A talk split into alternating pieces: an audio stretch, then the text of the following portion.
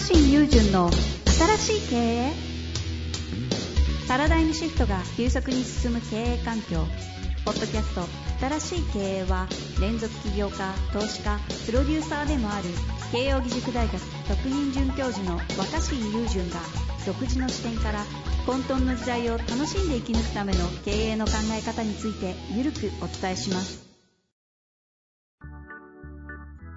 こんにちは、遠藤和樹です。若新友人の新しい経営。若新さんよろしくお願いします。はい、よろしくお願いします。お願いします。はいあ今日もいきなり行きますか？質問。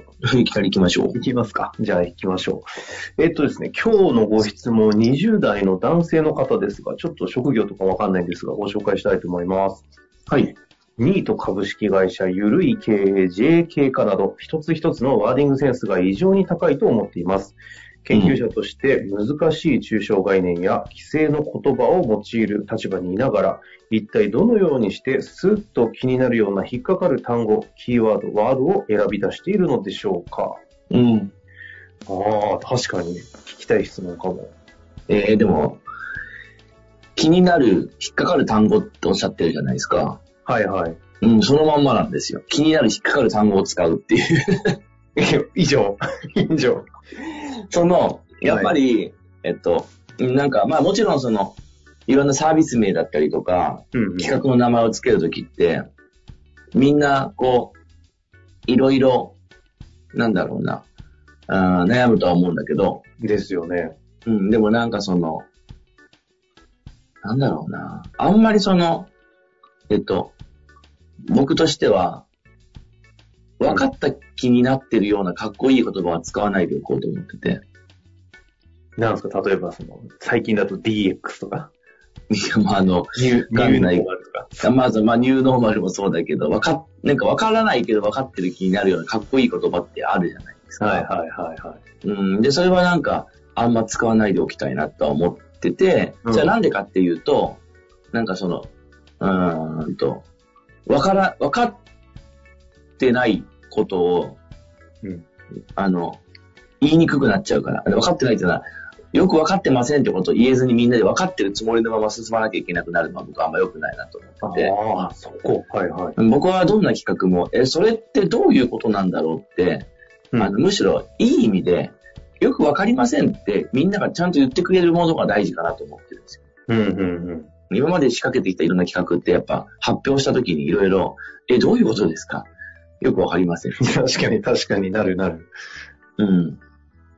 ナルシスト採用とかね。どういうこと？うん、いや、うん。例えばなんかわかんないけど、あそうだね、ナルシスト採用だったらそうじゃなくて、まあなんかその、やっぱり、あの、例えば、例えばだよ、あの、個性派人材活用とか、なんかそういう言葉を使うとさ、個性派の人材も活用しなきゃいけないんだよねっていう言葉としてみんななんか、いちいち疑問を投げ投げ出してこなさそうじゃん。うん個性、個性的な人材も使うべきだみたいな。だけど、はいはい。個性派人材活用するってな、な、なんだろうって。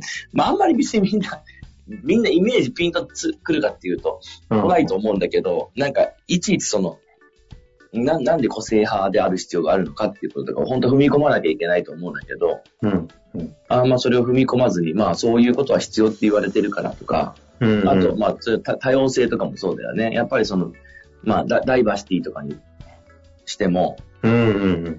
まあ人材の、うん、多様性を尊重しようとか、はいまはあ、ダイバーシティマネジメントっていうのはもうずっと言われてきてるし、そういうのが流行るとみんな使うんだけど、い。うんうん。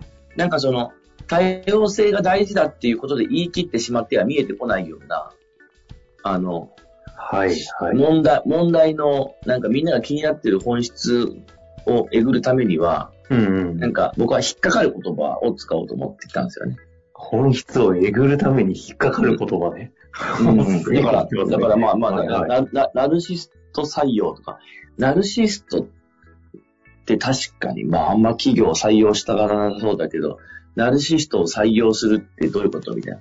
でもナルシストだけど優秀っていうことなのかなみたいな、なんかあ気にー、別にその言葉はそんな難しくないけど、気になる。気になる疑問が浮かぶ。うん、まあ、あと、もう一つは、まあ、賛否両論が起きることは、えっと、結構、まあ歓迎するじゃないけど、へえ、条件に入れるぐらいの感じですか？うん、だけどね、うんと、なんかまあ最初の頃は結構炎上は怖くないのかって言われたこともあったんだけど、はいはいはあんま別にね、その、炎上したことはないんですよね、僕、何気に。そんな、まあ、大してそんな炎上するほどのものをやってないなと思うけど、い。バズったって意味では、バズってうん、ある、ああっても、炎上はないんですよ。で、炎上がないのは多分別にそのなんか、えっとね、煽ったりとか、うんうん。なんかその、なんか、あの、意地悪な感じ？なんかその、ああ、否定したりとか？否定したり批とか、判ことのか。例えば古いものををぶっ壊すみたいな、はいはい。あの、古いものを、もうた、どっか行ってくれみたいなことをズバって言うと、それももちろん本質的なやり方だったとしても、まあそれはこう、なるほど。おいおい言い過ぎだろっつって炎上することもあるじゃないですか。で、まあうん炎上は確かにみんなマネジメントするのも怖いから、それは、や、いやおすすめ僕はしないんだけど、はいはい。炎上までいかなくても、賛否両論はあっていいと思うんですよ。つまりその、の理解できる人とできない人とはっきり分かれるっていう。で、なるほど。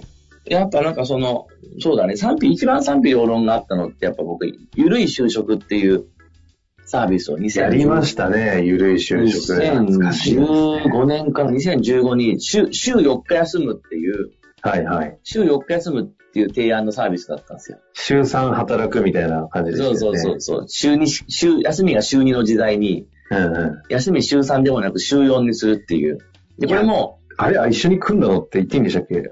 あ、そうですよね。B スタイルですよね。人そうだ人材企業と組んで。はいで、はい。まあ、でもね、まあ、あれって2015年だったんだけど、今5年経って、今別にその週4日休むっていうか、まあ、働き方ってもっとこう1個の会社じゃなくてもいいよってだいぶ議論進んだじゃないですか。はいはいですねい。や、まさに議論が進んだんだと思ってて。つまり今でも別に正社員だとダメってわけでもないし、はい。週5日週働いて週2日休むっていうことを否定するつもりもないんだけど、うんその、なんていうのかな、それだけが答えだっていう考え方を、どうあの崩していくかっていうのは大事だと思ってて、はやっぱ、まあ結局今回の新型コロナのこともあって、絶対にこう月金でオフィスで働くっていうことに、こだわりすぎなくてもいいよねっていう、まあ、ムードができたじゃないですか。うんうんうん。うん。だからその、古いやり方がもう間違ってるから壊しましょうじゃなくて、はい。他にも選択肢があるし、とか、他のやり方を考えてもいいんじゃないかっていう、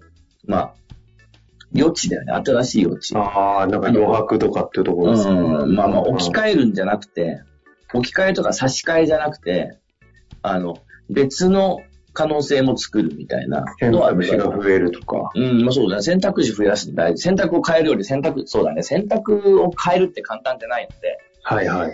古い選択肢を否定して新しい選択肢を打ち出すだにいきなり行くよりも、こういう選択肢もあっていいんじゃないってうんうん。うん。うんで、その企画も、そういう選択もあっていいんじゃないですかっていう、あの、なんていうのかな、提案になるようにいつも心がけてて、そっか、確かになんか一つのクエスチョンというか議題みたいなのを挙げた上で、一応その選択肢のソリューションも一個提案しますみたいなやり方されますよね。うん、そうだね。それで、あの、じゃないと、なんでかっていうと、今までのやり方とは違う新しい提案が、いきなりうまくいく保証なんてないじゃないですか。はいはい、確かに。だけど、これが新しい差し替えプランだって言っちゃうと、うまくできないと失敗だとみなされるわけですよ。どう責任取るんだとかなりますよ。うーん、だし、あんだけ古いやり方を否定しておいて、これこそが。なるほど。だから、だから、確だから僕、ニューノーマルってちょっと怖い言葉だなって思うのは、まあだから、ニューノーマルは差し替え、差し替えプランですよね。はいはい。そうじゃない？言葉として差し替えじゃん。確かにね、これまでのノーマルの否定的なものもありますもんね。生き残っていけないとかね。うんここっちが新しいんだよ、みたいな。こう変えれないともう生き残っていけないんだよ、みたいな。だけど僕は、それだけにとらわれなくてもいいんじゃないとか、はあ、いや、なんかそれに紐づくような質問が他にもいっぱい来ている中なんですけど、ちょっと今日の回でこの方のご質問の意図にちょっと即したいなと思う質問1個あるんですけど、なんか今みたいなお話がある中で、うん。とは言っても、ようそんなに刺さるキーワードをそう紡げるなっていうところは多分この方のご質問なのかなと思ったんですけど、うん。なんかどうやってるんですか？じ自分の中でこう出てくるんですか ?JK 顔が来たみたいな。いや、でもそれは、だから、あの、差し替えではなくて、やっぱりその、それってどういうことなんだろうっていう、うんと、うんなんていうのかな、えっ、と、うーん、うん。なんだろうな。気になるポイントをやっぱ作る必要があると思ってて、はいはい。気になるポイントで、あの、これ大、言葉が先にあっては意味ないから、言葉が、お言葉はあくまで企画の後に考えるんだけど、僕は。はいはい。でもあそうなんですね。うん、そうだそう。でもその企画は、企画はだよ。企画がまず、世の中に対する、僕はこれ超大事な話なんだけど、うんうん。企画は世の中に対する提案ではなくて、問いかけにしたいと思ってるんですよ、いつも。はあ、はいはいはい。うん。で、やっぱり、みんなそのプレゼンするときに、提案をプレゼンするじゃないですか。うんうんですね。これがいいと思いますと。うん。これでやりましょうって。提案のプレゼンじゃなくて、問いかけのプレゼンっていうのが僕は必要だと思ってて、はあ、面白い。はいはいはい。なるほど。うん、こうじゃありません。こうな、こういうふうに見るのもありじゃありませんかとか、うんなんでこれはダメだったんでしょうかとか。なだからるほど。だから JK 化の時も、女子高生が街、街に必要なんだって言い切るというよりは、女子高生がこんなことできるんだから、女子高生がすごいんですって言い切るんじゃなくて、うんうん。女子高生みたいな、女子高生の中でも特に街のことなんて興味がなかったような子が、役所の人たちと関わるってことで、初めてなんかこう、市民が参加するってことが見えてくるんじゃないんでしょうかねみたいな、は疑問を呈してる感じなんですよ。うんうんうん。で、その企画の結果、い意外性が生まれるっていうか。なるほどね。えじゃあ企画ありきじゃないんですね。なんか企画屋さんって、やっぱり企画ありきで、こう中とかどんどん作っていったり、そこから議題を生み出したりみたいな感じじゃないですか。というなんかふうに思うんですけど。うん。でもき企画ありきっていうか、まあ、企画なんだけど、その企画の骨格が提案よりも問いかけになってるっていうか、うん。うん、問いかけれるような企画になってて、なんかその、ゆるい就職も、週4日休むのが正しいんですよって言いたいんじゃなくて、うんうん。うん、週4日休みましょうっていうサービスを通して、本当にこう、週5日働くっていうことだけじゃな、だけじゃなきゃいけないのみたいな。はあ、そうね。それをよく考え5年前ですもんね。今となっちゃだいぶ、うん今やってたらもしかしたらあそこまでこう、わーわー盛り上がってなかったのかもしれない。まあまあまあ、そう、当時だから賛否両論があって、本当ですよね。今だったら、うんあ普通じゃんみたいなね。うん、週4日休むことで他の別の仕事がもう一個できるとか、うんとことん趣味を追求できるとか、結構そのバンもうバンド活動を本格的にやりたいけど仕事もしたいっていう子が応募してきたり、うん起業したいんだけどすぐに丸々起業だと怖いっていう子が応募してきたり、いろいろあったんですよ。シェアハウスの管理人がやってるからそうしたいとか。だからその、それってどれが正解かはわかんないんだけど、うんうん週5日働いてふ、あ週5日働いて2日休むっていうだけだと、あの、えー他に可能性がまだ生まれにくい中で、それ以外もあっていいんじゃないと問いかけになってる。だから、あの、週休4日っていうコピーを思いついたんですよ。別に週休4日大したコピーじゃないんだけど、週休2日っていうコピーが当たり前だから、当たり前だから。週休市民権得てますよね週休2日ってコピーっていうか、まあ、振ったのもう基本、もう日常用語だよね、週休2日い。やもうなんか潜在意識に刷り込まれたかのように週休2日ですよね。うん、だし、まあ、週休2日ちゃんとある会社はいい会社みたいな。それに対して週休4日っていうキャッチコピーを思いついて、もう週休4日ってキャッチコピーは、つまりその賛否両論をちゃんとみんなお起こしてくれる疑問を呈してる言葉なんですよ。いある種だからいかけだったんですね、あのコピーは。そうそうそうで、それに企画としてゆるい就職でつけてたんだ。そう、週4日休んじゃってどうすんのみたいな。